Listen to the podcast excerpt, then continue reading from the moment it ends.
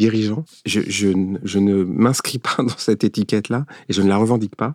Et c'est pour ça que d'ailleurs je lutte un peu contre cette culture du titre qu'on a en France, euh, directeur de ceci, directrice de cela. Conversation inattendue. Le podcast des dirigeants et des dirigeantes qui osent l'authenticité. Animé par Caroline Delage et Myriam Multinier. Avec le soutien de la fondation Zoein. Bonjour et bienvenue dans Conversation inattendue. Nous sommes le 16 mars 2021 et nous recevons un homme peu adepte de la langue de bois, un homme qui aime renverser les codes, qui se vante de désapprendre et qui privilégie le savoir-être au savoir-faire. Il dirige les relations humaines de Sony Music France, mais ne l'appelez pas DRH. Sur sa carte de visite, il est inscrit Only Human After All, euh, juste humain après tout. Bonjour Claude Monnier. Bonjour. Comment ça va aujourd'hui? Chaque jour un peu mieux. Ah bah ça c'est bien. C'est pas pour tout le monde la même chose, donc euh, c'est déjà pas mal. J'ai conscience qu'effectivement, c'est parfois un peu décalé en termes de réponse. Oui. Mais ce serait mentir que ça ne va pas. Vous cultivez l'optimisme. Euh, j'ai des gens qui m'entourent qui m'aident à voir euh, les choses sous le meilleur angle possible. Claude Monnier, vous n'aimez pas parler de vous, mais vous n'aimez pas non plus regarder dans le rétroviseur. C'est sans doute l'une des raisons pour lesquelles nous n'avons pas trouvé grand-chose sur votre parcours.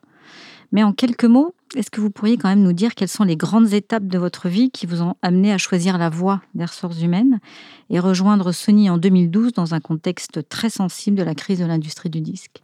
Oui, les sciences humaines, c'est euh, une double rencontre. C'est une rencontre euh, avec un professeur euh, dans mes premières années universitaires où je, me suis perdu dans un cursus droit sciences économiques et il y avait une, une petite option euh, ressources humaines, sciences humaines dans ce cursus.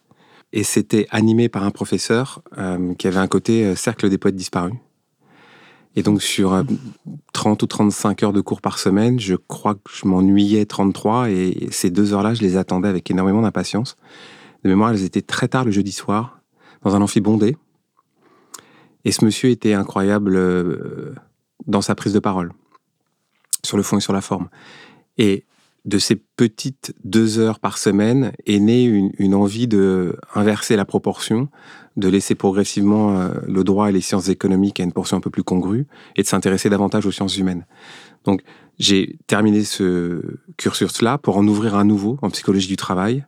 Et là, en psychologie du travail, j'ai eu une rencontre euh, absolument incroyable. C'est Christophe Dejour, un monsieur qui enseigne au CNAM, entre autres, et qui a écrit des, une quantité très importante de livres, euh, Le déni du risque, Le plaisir au travail, L'usure mentale. Et là, ça a définitivement cranté cette envie de travailler dans l'écoute. Et euh, il a fallu faire un choix entre euh, l'écoute clinique et travailler dans le milieu hospitalier, le milieu du soin, ou l'écoute dans le monde de l'entreprise, puisque l'approche de Christophe Dejour était très double. Il a cette capacité, lui, à travailler sur une ligne de crête qui est assez étroite entre une approche psychanalytique ou psychopathologique et en même temps euh, exercer dans le monde professionnel, la relation travail, l'estime de soi professionnelle, etc. Et donc moi, j'ai fait un parcours de psy euh, commun jusqu'à la maîtrise. Et je ne pourrais vous dire ni dater ce qui a fait pencher le dé sur une face plus que sur une autre, mais finalement, c'est le monde de l'entreprise qui l'a emporté. Et euh, cette formation psy a été euh, passionnante. J'ai l'impression que les sciences humaines, sans parler de l'effet loupe de cette crise que nous sommes en train de vivre, là, de cette pandémie ou syndémie, je crois qu'il me semble que les sciences humaines, il y a peut-être un effet générationnel, sont en train de trouver une autre place, y compris dans le monde de l'entreprise. J'en suis heureux. Christophe Dejour est d'ailleurs un, homme qui a œuvré à cela, comme Serbagnionescu, euh, comme Granier de Fer. C'est dommage parce qu'on a perdu un quart de siècle. Hein. On se serait intéressé aux travaux de ces personnes-là. Je pense qu'on aurait d'autres valeurs aujourd'hui en vigueur dans le monde de l'entreprise. Quelles sont les différentes entreprises euh, que vous avez traversées et, pour lesquelles, en fait, vous estimez qu'elles vous ont permis d'être euh, l'homme que vous êtes aujourd'hui, le professionnel que vous êtes aujourd'hui, le dirigeant que vous êtes aujourd'hui? Alors, je, voudrais juste corriger une, terminologie, c'est dirigeant. Je, je, je ne m'inscris pas dans cette étiquette-là et je ne la revendique pas. Et c'est pour ça que d'ailleurs je lutte un peu contre cette culture du titre qu'on a en France, euh, directeur de ceci, directrice de cela. Et je referme la parenthèse. Euh, moi j'ai travaillé dans un groupe euh, américain qui s'appelait Monster, le site emploi, le site internet. Là j'ai découvert la culture anglo-saxonne, à la fois en termes de gouvernance et, aussi dans, sa dimension marketing, mais marketing tourné vers l'interne. C'est-à-dire la capacité qu'ont les entreprises américaines à raconter des histoires. Et euh, je vais éviter d'utiliser trop d'expressions anglo-saxonnes, mais à, essayer de nous faire croire à tous que finalement on est membre d'une famille et que euh, on, peut presque tout trouver qui va nous rendre heureux à l'intérieur de cette famille-là, alors que pour autant on est là pour faire du business. Et cette capacité des cultures anglo-saxonnes à nous faire croire à une histoire qui semble reposer sur des valeurs, alors que à la fin de l'histoire, la seule valeur qui compte, c'est celle en bourse, j'ai appris beaucoup. Et j'y ai vécu deux temps forts dans la vie d'un RH, une très forte croissance et euh, ensuite la nécessité de réorganiser l'intégralité de ce qui avait été fait pendant quelques années, puisque euh, le siège à Boston avait décidé que finalement, au lieu d'avoir euh, une présence dans 18 pays européens, on allait tout mettre à Brno en République tchèque. Donc vous recrutez plein de gens, vous créez des entités partout, et puis tout d'un coup, parce que les Américains sont fabriqués parfois ainsi, ils considèrent que finalement le local a atteint ses limites et qu'on va créer des centres de services partagés, on va mettre ça dans un pays où a priori les coûts du travail sont moins chers, il y a peut-être moins de risques de syndicats, etc. Donc moi j'ai vécu ces deux facettes-là sur une petite décennie, et en RH c'est vraiment regarder, regarder une situation de deux assises différentes. C'est la même entreprise avec le même objectif qui était à l'époque de fluidifier le marché de l'emploi. Et c'est de la croissance à un certain moment et ensuite une forme de délocalisation où j'ai découvert à quel point la notion de culture avait de l'importance. On, a beau travailler pour la même entreprise, on ne partage pas forcément toujours la même culture. Et il faut être très humble sur le partage des valeurs dans ce cadre-là. Ensuite, j'ai travaillé dans un grand groupe de cosmétiques français premier racheteur de publicité au monde. Lequel? Euh, Qui, entre autres, fait des shampoings et, comme vous pouvez le constater, mesdames, ça m'a très très bien réussi. euh, vous voulez pas le citer? L'Oréal. Voilà. Entreprise passionnante, parce qu'après passer d'une boîte internet 100% nouvelle économie, culture anglo-saxonne, rejoindre ce groupe qui, qui euh, a une culture plutôt industrielle, française, avec une relation euh, une relation marque qui est très forte. Euh, j'ai fait un constat qui était trop grand. Euh, moi, j'ai quitté Monster. Euh, je m'occupais d'un périmètre de quelques milliers de personnes et je suis arrivé dans un groupe où il y avait quelques milliers de RH pour s'occuper d'une entreprise qui faisait déjà, je crois, 90 000 collaborateurs dans une centaine de pays. Là, j'ai découvert quelque chose qui est devenu ensuite important dans la réflexion que j'ai pu avoir dans le métier, c'est la notion de taille d'entreprise. Et c'était manifestement bien trop grand pour moi. Et j'y ai appris une deuxième chose. C'est l'importance du réseau. Je, l'avais compris au sens technologique du terme chez Monster, parce qu'il s'agissait de développer un réseau emploi en déposant son CV dans des bases de données. Chez Leora, je l'ai compris au sens politique du terme. Qu'est-ce qu'un réseau? Qu'est-ce qu'un réseau politique? Comment ça s'entretient? Les avantages et les opportunités que ça peut représenter? Et dans la fonction RH, rien n'est plus fort que le réseau.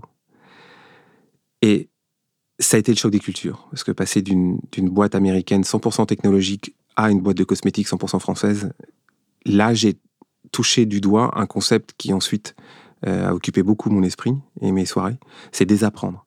C'est-à-dire la façon dont moi j'ai occupé la fonction RH chez Monster m'a été quasiment totalement inutile dans la façon dont il a fallu que j'occupe la fonction chez L'Oréal.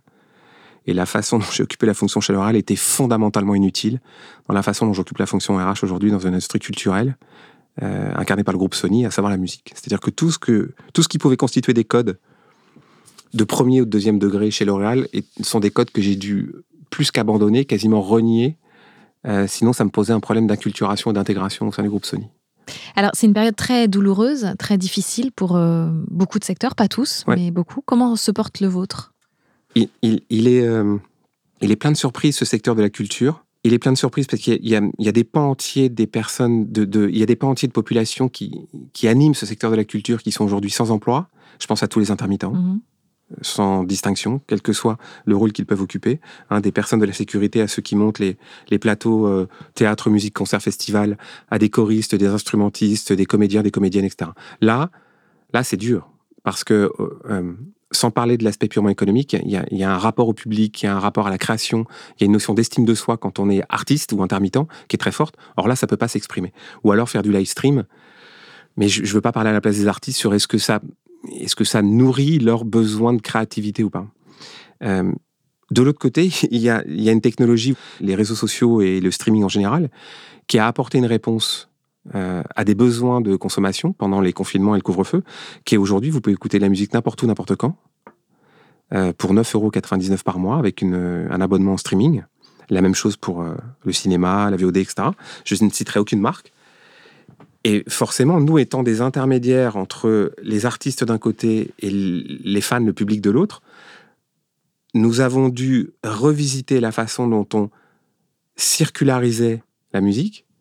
Donc elle s'est dématérialisée dans les supports de consommation, avec un impact sur le business model, un impact aussi sur d'autres processus créatifs. Mais notre industrie se porte bien, puisque aujourd'hui, on n'a jamais autant écouté de musique, euh, d'ailleurs, faites l'exemple dans votre vie, essayez peut-être de passer trois jours d'affilée sans entendre une seule note de musique. Il y en a partout, dans la voiture, dans les ascenseurs, dans les transports en commun, dans nos oreilles, parce que il suffit d'allumer son téléphone et pouvoir écouter quelque chose.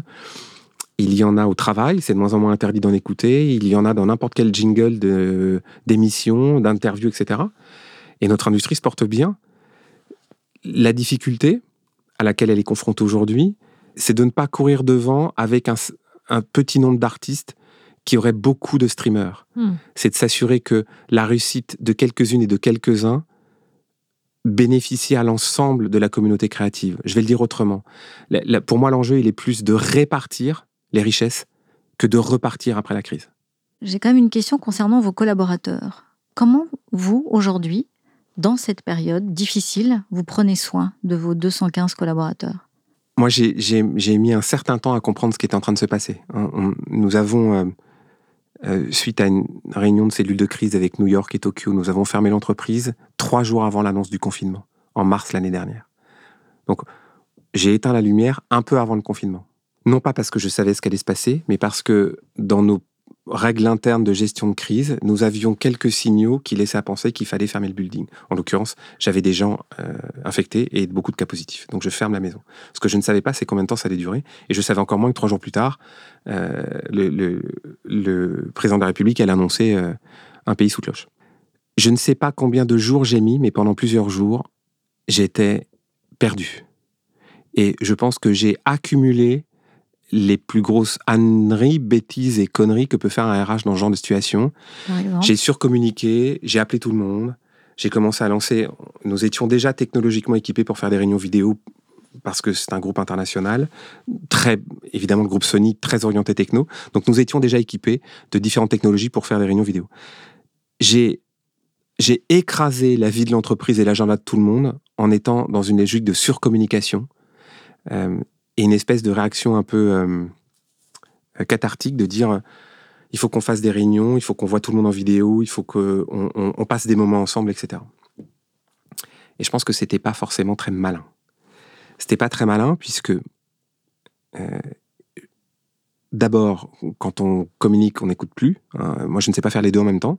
Donc, quand on est en priorité discours et qu'on qu'on essaye de faire passer le maximum de messages et d'informations en se disant on va communiquer, on va maintenir le lien social, on n'écoute pas ses interlocuteurs et en vidéo, quand vous avez 200 personnes connectées, vous envoyez 9, au mieux 20 sur l'écran, mais ça veut dire qu'il y en a 180 qui sont en dehors de votre champ de vision. Donc l'attitude non verbale, etc., etc., vous êtes totalement inaccessible. Et je, me suis euh, noyé dans cette espèce de suractivité. Ensuite, euh, j'ai une équipe RH formidable qui a commencé à me tirer les cheveux en disant Claude, on pense qu'a priori, il faudrait très vite qu'on change de mode opératoire c'est qu'il s'agit plutôt de savoir comment les personnes se sentent et donc d'être plutôt dans une logique de posture basse et d'écouter que de plutôt vouloir entretenir un espèce de, flux d'informations, etc. Pour, pour solidariser le corps social, etc. Et donc, là, il a fallu très vite que je corrige deux choses. Premièrement, c'est que je me mette plutôt en retrait qu'en prise de parole. Et deuxièmement, qu'on laisse ruisseler dans l'entreprise l'information comme quoi chacun pourrait s'exprimer selon son canal privilégié. Et donc, on a constaté que il fallait multiplier les médiums, c'est-à-dire qu'il fallait être multicanal et protéiforme dans les échanges. Et donc, euh, ça s'est traduit par les choses suivantes. On a privilégié euh, l'individualisation des échanges. Donc, c'est cohérent avec ce que je vous évoquais tout à l'heure. Moi, je travaille aujourd'hui dans une entreprise qui fait moins de 300 personnes. Ça veut dire que l'équipe RH connaît tout le monde personnellement.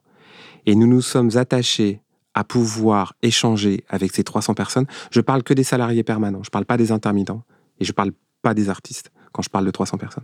Nous nous sommes attachés à individualiser le relationnel. Et pendant à peu près une trentaine de jours, nous avons eu des échanges individuels avec chacune et chacun par plein de moyens de communication différents. Ça allait de WhatsApp à la vidéo, mais ça pouvait être aussi un simple coup de téléphone, ça pouvait être des textos. Et donc là, on a, on a percé les frontières habituelles de la communication RH qui est plutôt formelle habituellement. Euh, on, se voit dans un bureau. Et au bout d'une trentaine de jours, nous avons sondé de manière informelle ce corps social en lui demandant ce qui lui manquait le plus. Et nous, très naturellement, ce qui a été exprimé, c'est les concerts, le fait de se voir et le fait de sortir. Sortir au sens large du terme, parce que l'industrie musicale est un métier qui repose sur les relations humaines. Mmh. Donc aller boire un verre après un concert avec un artiste, c'est ce qui fait le cœur du métier de la moitié de notre maison de disques.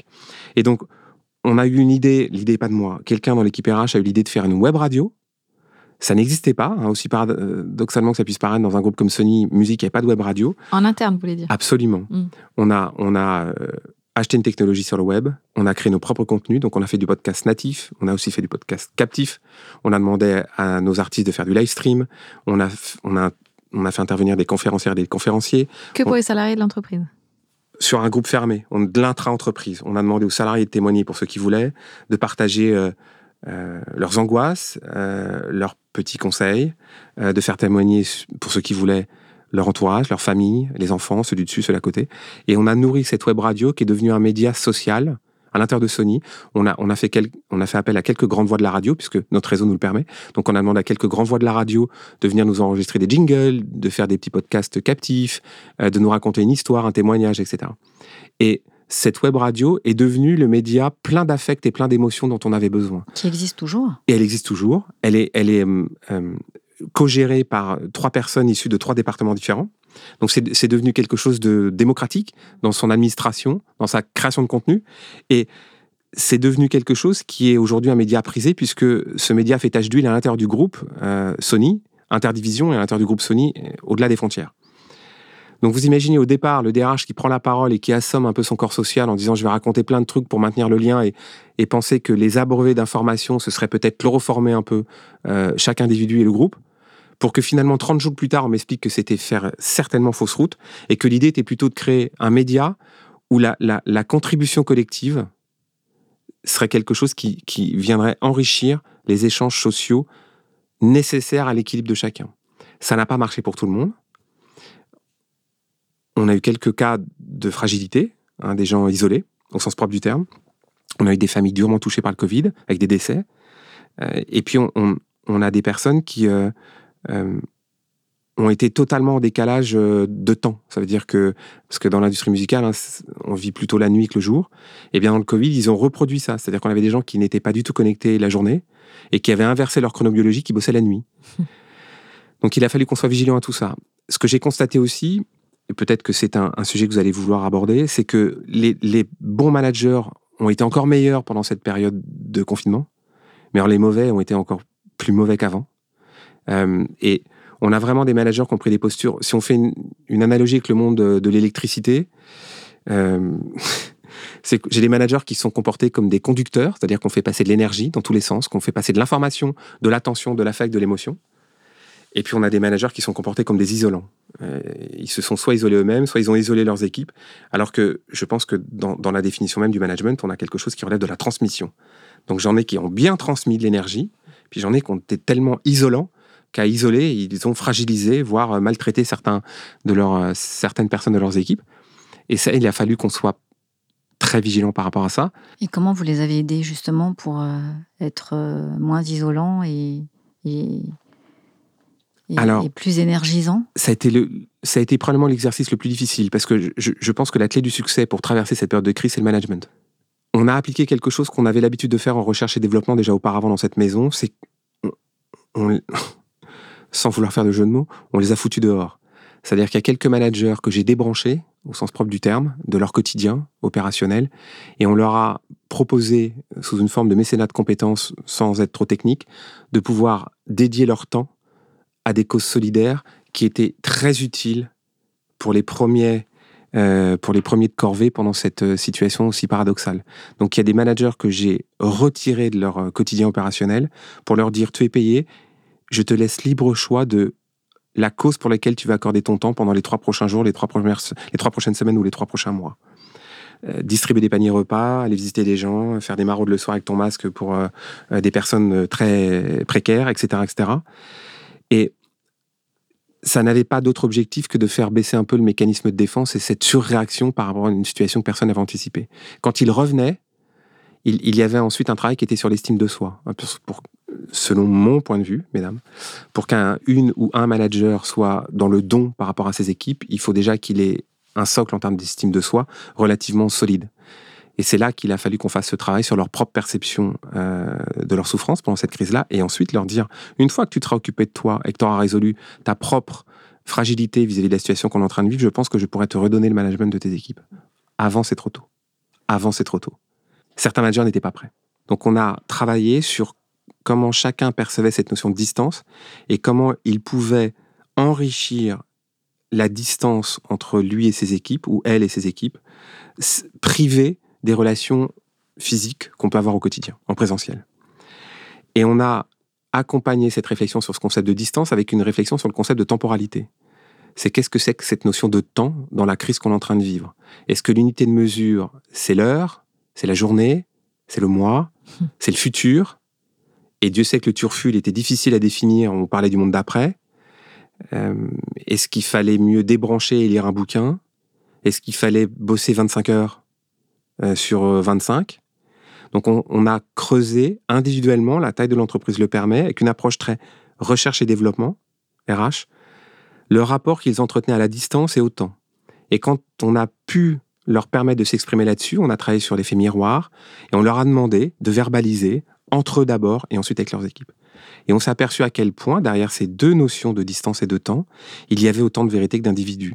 Donc on n'a plaqué aucun modèle, on a travailler sur du crochet à la main pour chacune et chacun.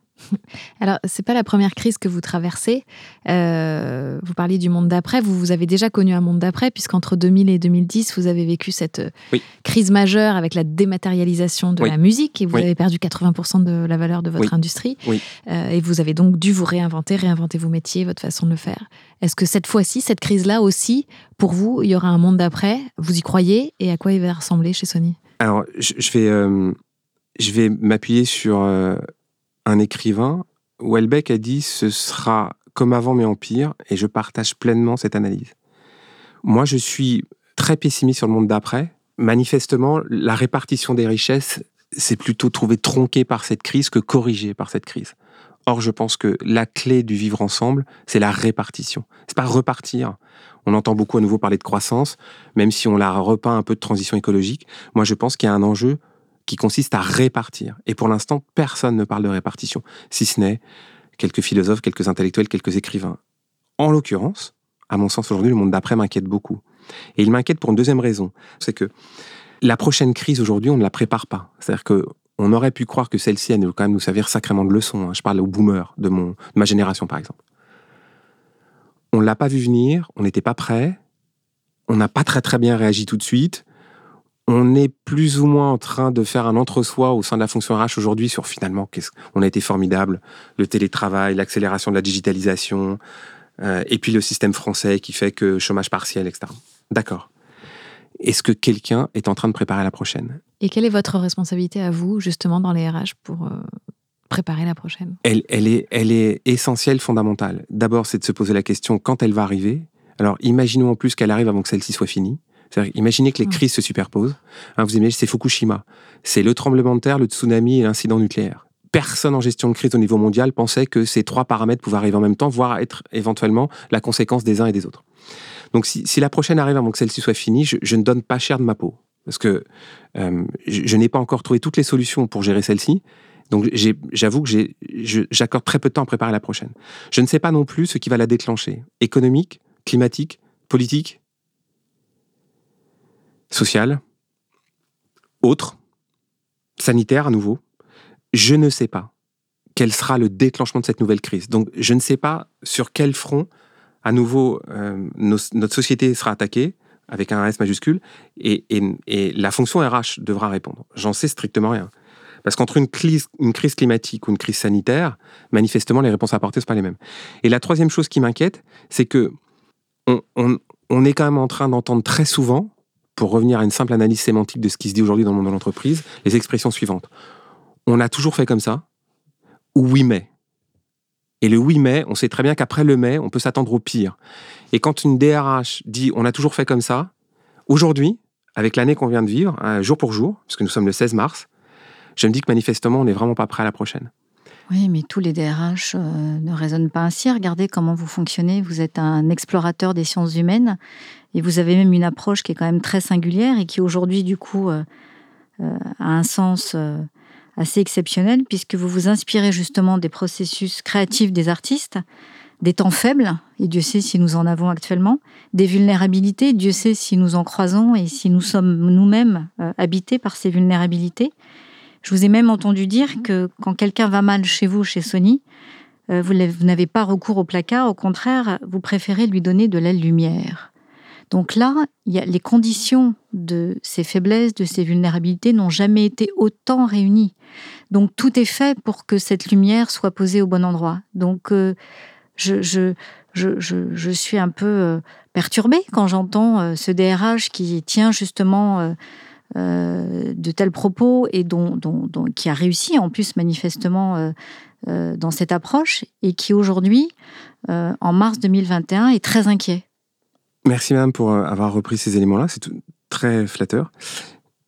Je suis inquiet pour la façon dont, la société réagit ou répond à cette crise. Et, si vous me permettez, je serai relativement à charge à l'encontre des pouvoirs publics ou, ou de l'exécutif Aujourd'hui, cette société, ou en tout cas le gouvernement, a décidé de s'appuyer quasiment à 100% sur la parole scientifique. D'où l'importance du comité scientifique et des décisions qui prennent. Au début. Peut-être un peu moins aujourd'hui, madame, vous avez raison. Mais la place des chercheurs en sciences humaines est quand même réduite à sa pension congrue. C'est-à-dire que si quelqu'un pouvait faire entrer Bruno Latour, Christophe Dejour dans ce comité scientifique, ça me rassurait de le savoir, de les savoir tous les deux, ces messieurs, et je suis sûr qu'il y a des chercheuses. En, je pense à Caroline Garnier de Fer. J'aimerais savoir que Caroline Garnier de Fer est assise entre deux médecins pour aller donner son avis sur ce qu'il faut faire ou pas. Ça, c'est une première remarque. Or, je considère que les sciences humaines sont sous cotées, sous-évaluées, sous-représentées, sous-exposées dans cette réponse à la crise. La deuxième des choses, c'est la façon dont on traite la culture. Vous imaginez qu'il y a 50 théâtres occupés ce matin. 50 théâtres occupés en France. Ça n'a jamais été le cas en France, jamais. Ni avant, ni pendant la guerre, ni en 68. 50 théâtres occupés. 50 théâtres occupés. Pourquoi? Parce que des artistes, des intermittents considèrent aujourd'hui qu'on a réduit leur rôle dans notre société à du non essentiel. Ça me fait penser au combat des libraires il y a encore trois mois. Aujourd'hui, ils sont reconnus comme un commerce essentiel. Il y a trois mois, ils n'étaient pas reconnus comme un commerce essentiel. Qui a décidé que lire, acheter un bouquin et lire n'était pas essentiel dans la période qu'on est en train de traverser? C'est pour ça que je suis extrêmement pessimiste. Et je considère que tant qu'on sera entouré d'énarques et de gens qui ont fait médecine pour prendre ce genre de décision, moi en tant que DRH, qui suis un pur produit des sciences humaines et universitaires, oui, j'ai sacrément la trouille. En 2020, la France a battu son record historique de dépôt de demande de plan de sauvegarde de l'emploi auprès de toutes les directs et inspections du travail de France. Voilà, c'est ça la réponse du monde privé aujourd'hui. C'est-à-dire que pour l'instant, ce que je constate, c'est que manifestement, la réponse économique qu'on apporte à cette crise, c'est de la destruction d'emplois. Alors vous l'avez dit tout à l'heure, madame, chez Sony Music, dans l'industrie musicale en général, pendant dix ans, on a bien connu ce qu'était la destruction de l'emploi. Ça ressemblait à la métallurgie ou au textile dans les siècles précédents. Là, en 2020, la crise a permis apparemment à certaines entreprises de considérer que euh, lien direct ou peut-être un peu plus distendu qu'on pourrait l'imaginer, finalement, il y avait une opportunité pour faire des plans de sauvegarde de l'emploi. On parle de milliers de dépôts, mesdames, en France aujourd'hui, auprès des directs. Et je ne vous parle pas du nombre de ruptures conventionnelles, qui sont un, cette fois des modes individuels de rupture du contrat de travail. Donc vous faites la somme de l'ensemble des plans de sauvegarde de l'emploi, plus les ruptures conventionnelles, plus les licenciements, plus les gens qui avaient des statuts un peu différents, euh, euh, qui n'étaient pas des salariés en CDI, euh, alors qu'on a l'impression que c'est quand même le Graal dans notre pays. La destruction d'emplois en France en 2020, il suffit de regarder les chiffres de l'INSEE, c'est affligeant et peut-être que c'est la crise dans la crise. Donc, et peut-être que c'est qu'un début. Peut-être. À vous écouter, on a l'impression que vous ne croyez pas beaucoup au rôle exemplaire du leader ou du manager. Mandela, oui. Un seul plein d'autres. Et vous, est-ce que vous essayez de l'appliquer dans votre quotidien? Mais c'est impossible. Euh, d'abord, ça, voudrait dire qu'il faut euh, intérioriser une notion de leader, ce que je ne suis pas. Euh, et deuxièmement, une fois qu'on intériorise ce concept de leader, on se dit, je vais essayer d'exemplaire, mais je fais trop de choses tous les jours qui ne sont pas exemplaires pour pouvoir dire regardez ce que je fais, c'est tellement inspirant, vous devriez tous me suivre. C'est un métier d'erreur, la fonction RH. J'ai, ce matin, cumulé les mauvaises décisions. Par exemple? J'ai décidé que j'allais convoquer une personne à un entretien préalable à un éventuel licenciement parce qu'elle avait refusé la transaction que je lui proposais à la première négociation. Là, quand tout à l'heure, je vous tiens un discours sur la notion de temps long en RH, et qu'il suffit qu'elle me refuse la première proposition que je lui fais pour que je la convoque en entretien préalable, c'est exactement la plus mauvaise des décisions que je pouvais prendre. Et comme tout bon DRH, j'ai aucun problème à me contredire dans la même minute. Et donc vous avez revu cette décision? Non, je la réviserai pas. Ah bon? Non. Donc vous pensez que c'est une mauvaise décision, mais vous la maintenez? Oui. En même temps, cette mauvaise décision, madame, elle me permet de libérer du temps pour m'occuper de tout le reste du corps social. Qu'est-ce que je fais aujourd'hui? Est-ce que ce soir, je rentre, je change mon curseur dans ma prise de décision et je me dis, je passe tout le reste de ma semaine à m'occuper de cette personne qui va quitter l'entreprise? Qu'est-ce que je fais des 299 autres? Je fais le choix radical probablement. Euh, c'est un sacrifice. En termes d'économie, absolument. En termes d'économie affective, je fais le choix de prendre une mauvaise décision sur cette personne pour me libérer du temps pour m'occuper des 299 autres. Parce que parfois, quand on s'occupe tellement bien de ceux qui partent, qu'on oublie de s'occuper d'un peu de ceux qui restent. Moi, j'ai quand même envie de vous poser une question. À vous, le DRH, le DRH singulier, le DRH néanmoins euh, créatif, comment prendre soin des dirigeants? Je ne sais pas répondre à cette question parce que ça voudrait dire que j'ai une réponse générique à cela. Je pense qu'individuellement, il y en a certainement certains et certaines qui auraient besoin d'aide, euh, d'autres qui ne le reconnaîtraient pas. Il y en a qu'on peut encore aider, je pense qu'il y en a pour qui c'est trop tard. Et cette population aujourd'hui ne doit pas oublier une phrase, un adage, une expression qui, à mon sens, est quelque chose d'assez euh, euh, structurant quand on a atteint ce niveau de, de pouvoir. C'est quand on a des responsabilités, son premier devoir, c'est de les partager j'ai quand même l'impression d'un repli autoritaire, pyramidal, très hiérarchique en cette situation de crise. Et là, on est quand même exposé à quelques biais euh, décisionnels de gouvernance, parce que je ne pense pas qu'aujourd'hui une personne ait la réponse à 100% des problématiques qui peuvent être lui, posées dans une journée, et que la complexité de cette situation, elle, elle fait plus appel, selon moi, à l'intelligence collective et au collaboratif, qu'à la personne, quelle que soit son expérience, pour dire je vais décider de tout tout seul. Vous, on a compris, vous vous incluiez pas du tout dans, le, dans les dirigeants, mais malgré tout, vous dirigez les ressources humaines euh, de Sony. Quelque part, vous avez quand même une fonction euh, dirigeante. Euh, vous qui valorisez la faiblesse, en tout cas les moments faibles, est-ce que vous vous sentez parfois vulnérable et seul? Vulnérable tous les jours, seul non, parce que j'ai une famille. Donc dans la vie privée, mais dans la vie professionnelle? Ah, Dans la vie professionnelle, la solitude, plusieurs fois par jour. Parce qu'en fait, et vous le vivez euh, d'une autre manière, mais tout aussi intensément, quand on choisit un métier où, où, la principale de ses actions quotidiennes, c'est l'écoute, il y a un certain nombre de choses que vous entendez que vous ne pouvez répéter à personne. Et à partir du moment où vous ne pouvez les répéter à personne, vous êtes obligé, si elles n'existent pas naturellement, de construire une certaine forme de solitude pour protéger ce qu'on vous a dit et, pour vous assurer que vous n'allez pas trahir même inconsciemment cette confiance qu'on vous a en vous disant des choses. Et en l'occurrence, la base de la relation RH dans le monde de l'entreprise, c'est la confiance. C'est très loin à construire, c'est extrêmement rapide à détruire, et que c'est lié à une attitude. Ne jamais trahir les confidences que quelqu'un a pu vous faire. Jamais, même sous la torture. Vous pouvez faire un paquet de conneries sur un bulletin de paye, sur une clause du contrat de travail. Vous pouvez prendre une mauvaise décision en accordant ou pas une, demande de formation, etc., etc. Mais si quelqu'un vient un jour dans votre bureau vous dire quelque chose, que ce soit professionnel ou privé, et que vous, vous relayez cette parole et qu'en plus vous la déformez, c'est une trahison sur laquelle vous ne pourrez jamais revenir. Vous pourrez corriger toutes vos erreurs techniques, mais jamais revenir sur cette notion de confiance qui est liée à notre parole. C'est un métier euh, lié à l'oralité des choses, à la relation intitu personae. On est dans le domaine de l'affect, des émotions. Personne ne peut nier ça, même si parfois, dans la fonction RH, on a tendance à vouloir mettre des artifices pour mettre de la distance. Mais moi, je revendique la non-distance entre moi et les personnes que j'essaye d'accompagner au mieux.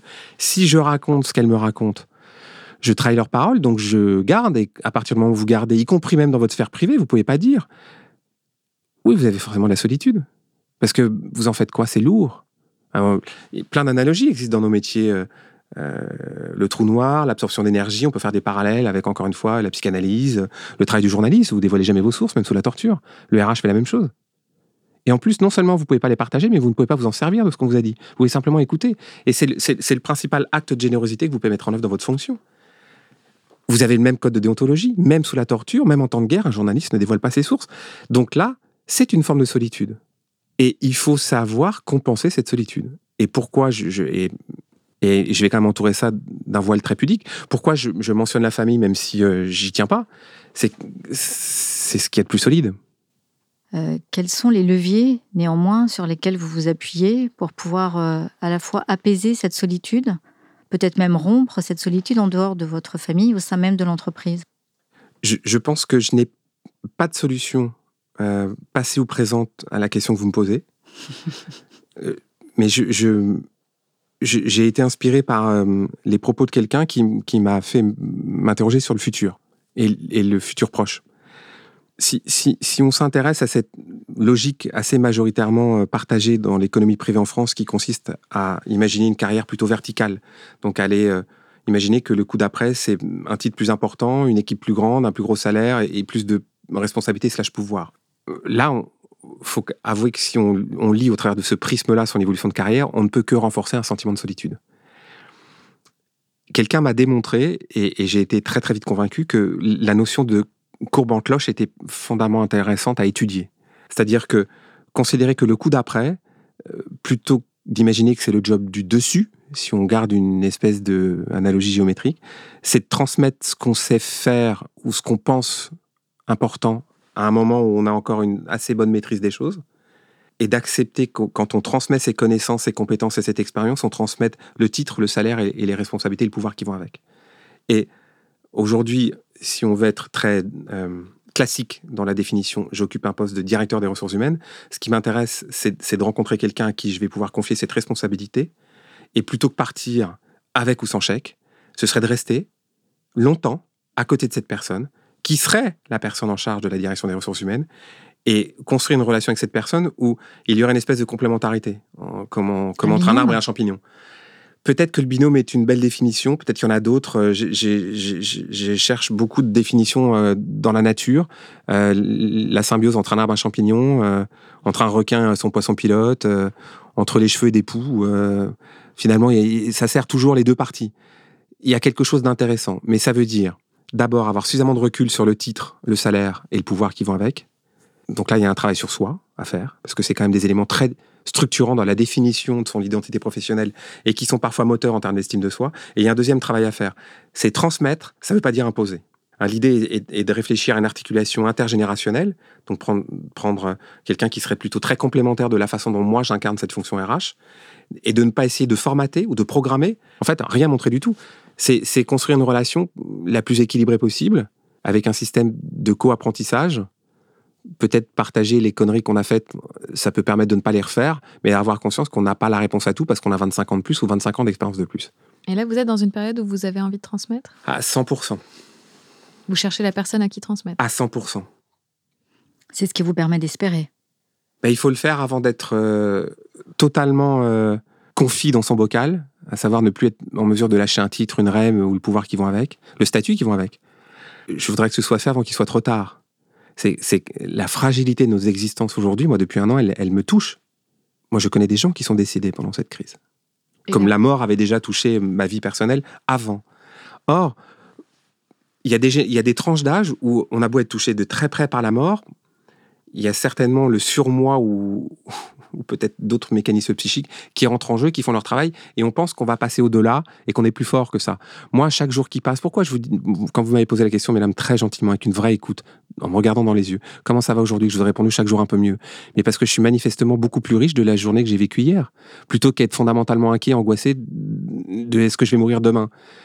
Parce que là, j'ai encore aujourd'hui l'énergie pour faire des trucs et le début de la lucidité ou de la sérénité qui va, je pense, avec la cinquantaine, de se dire transmets avant de plus pouvoir ou de ne plus savoir transmettre. Donc je pense qu'il y a une fenêtre météo qui est très étroite, très courte avant la prochaine tempête. Parce que la prochaine tempête, c'est quoi? 55, 57, je me fais virer, je perds mon job, je suis un homme blanc de plus de 55 ans qui travaille dans la fonction RH. Aujourd'hui, la fonction RH, on embauche des femmes issues de la diversité de moins de 35 ans.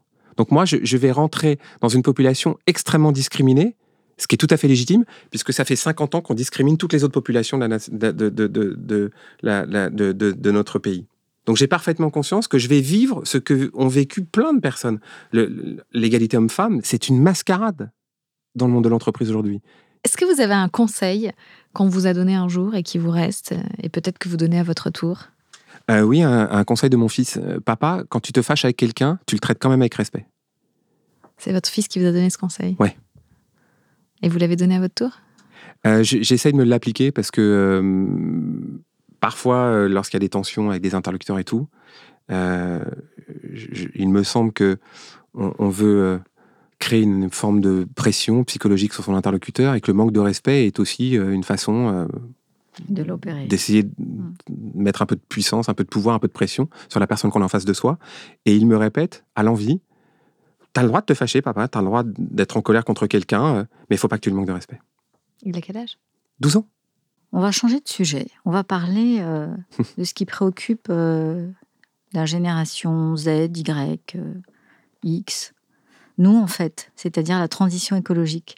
Comment l'industrie de la musique euh, arrive-t-elle aujourd'hui, de façon visible, euh, à contribuer justement à cette transition écologique et, à améliorer, tant bien que mal au quotidien, euh, bah, sa dépollution, si je puis dire?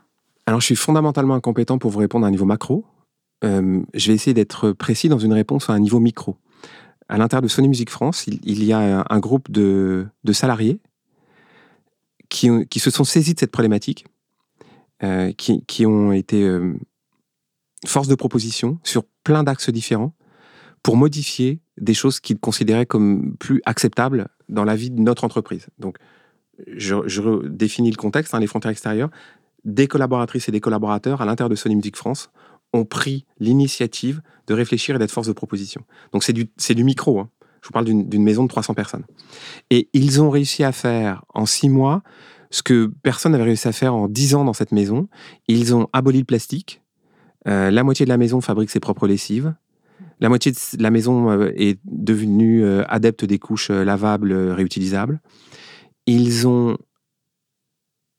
fait changer tous les contrats de fournisseurs d'énergie. Donc aujourd'hui, notre building à Paris, notre siège à Paris, est intégralement alimenté au niveau énergétique avec des fournisseurs d'économie d'énergie renouvelable. Ils ont, comme cela, changé tellement de choses qu'en un an, je crois qu'on a rattrapé dix ans de retard. Et ils peuvent être très fiers de ce qu'ils ont fait, dans la mesure où ils se sont engagés euh, sans moyens au départ. Ils n'ont d'ailleurs demandé aucun budget ou, aucune, aucun aménagement de leur temps de travail ou rien, aucun soutien. Euh, ça a été à, la force de leur conviction, de leur capacité à, pouvoir partager leur retour d'expérience avec autrui. Et il y a plein d'autres choses, la liste est très longue. Et là, je, je trouve que c'est une leçon de gouvernance absolument remarquable.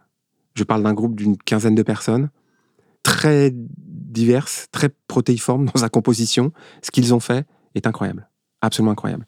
Conviction, intelligence collective, euh, écoute néanmoins d'une direction qui leur a permis de mettre en pratique les recommandations qu'ils euh, faisaient Ils ont été tellement convaincants que personne n'a d'argument pour dire euh, on ne peut pas faire ça. Vous nous demandez d'arrêter de, mettre des gobelets en plastique aux fontaines à eau, mais comment les gens vont se servir de l'eau?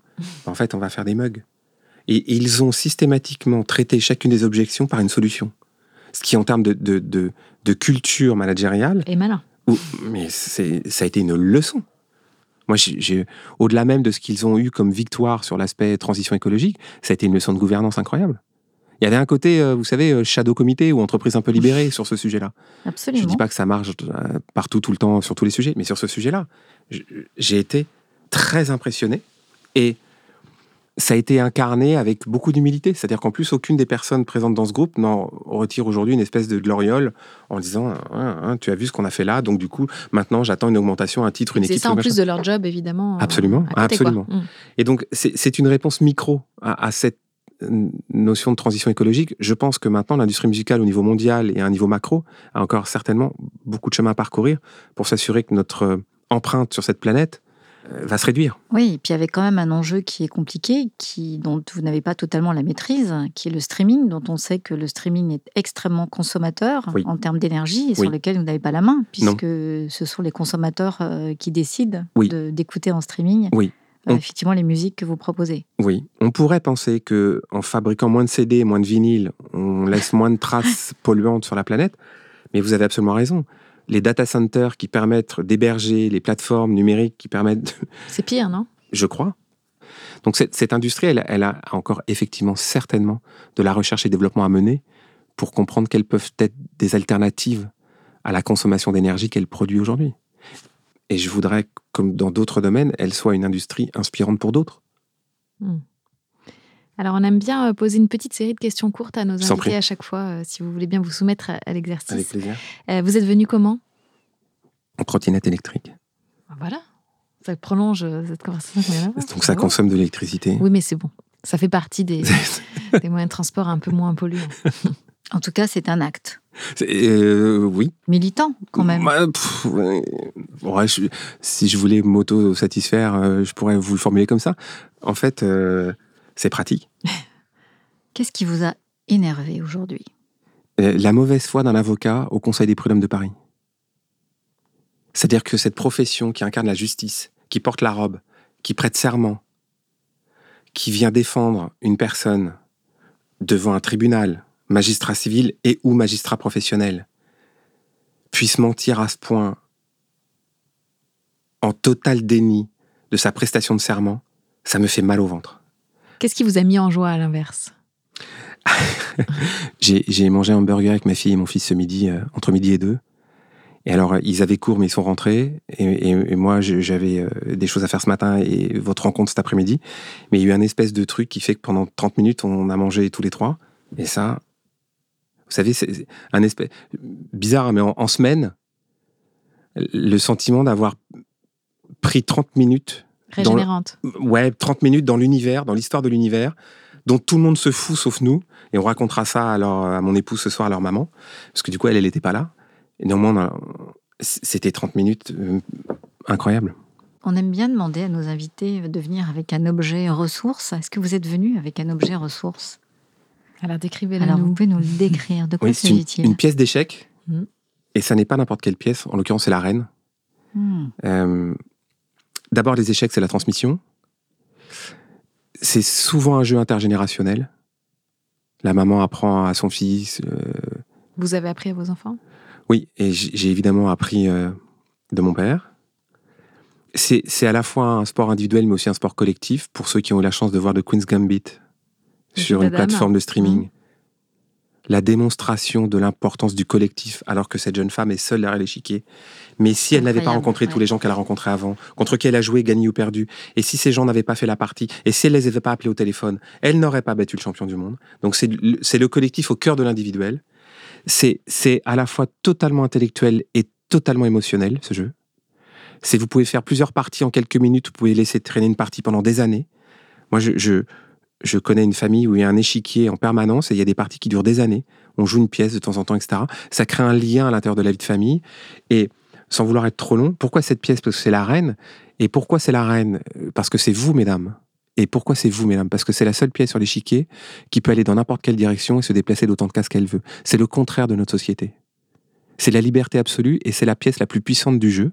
Et elle ne sert qu'à protéger le roi, dans notre société, c'est exactement l'inverse. On vous empêche de vous déplacer, de la distance dont vous avez besoin et à la vitesse dont vous auriez envie de vous déplacer. Et on essaye de vous faire croire qu'en fait, c'est parce que le patriarcat vous protège. Je trouve que cette pièce est un symbole aujourd'hui extrêmement universel. Très joli. Merci, très joli. Alors, comment souhaitez-vous conclure cette conversation inattendue? Qu'est-ce que vous avez pensé de cet échange, mesdames? Voilà comment j'ai envie de le conclure. Comment vous sentez-vous? Par une question, donc. Bien sûr. Myriam? Bah, moi, en fait, euh, je suis suspendue.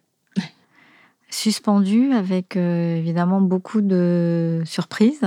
Euh, à la fois un paradoxe qui est que je sens que il y a effectivement une créativité, une passion et une croyance en fait très forte dans un autrement possible, mais un énorme bouchon qu'il va falloir faire sauter parce que, parce que voilà, il y a, y a, y a les, les garde-fous d'aujourd'hui qui sont encore très puissants, mais euh, euh, je suis étonnée, je suis suspendue, mais je suis pleine d'espoir.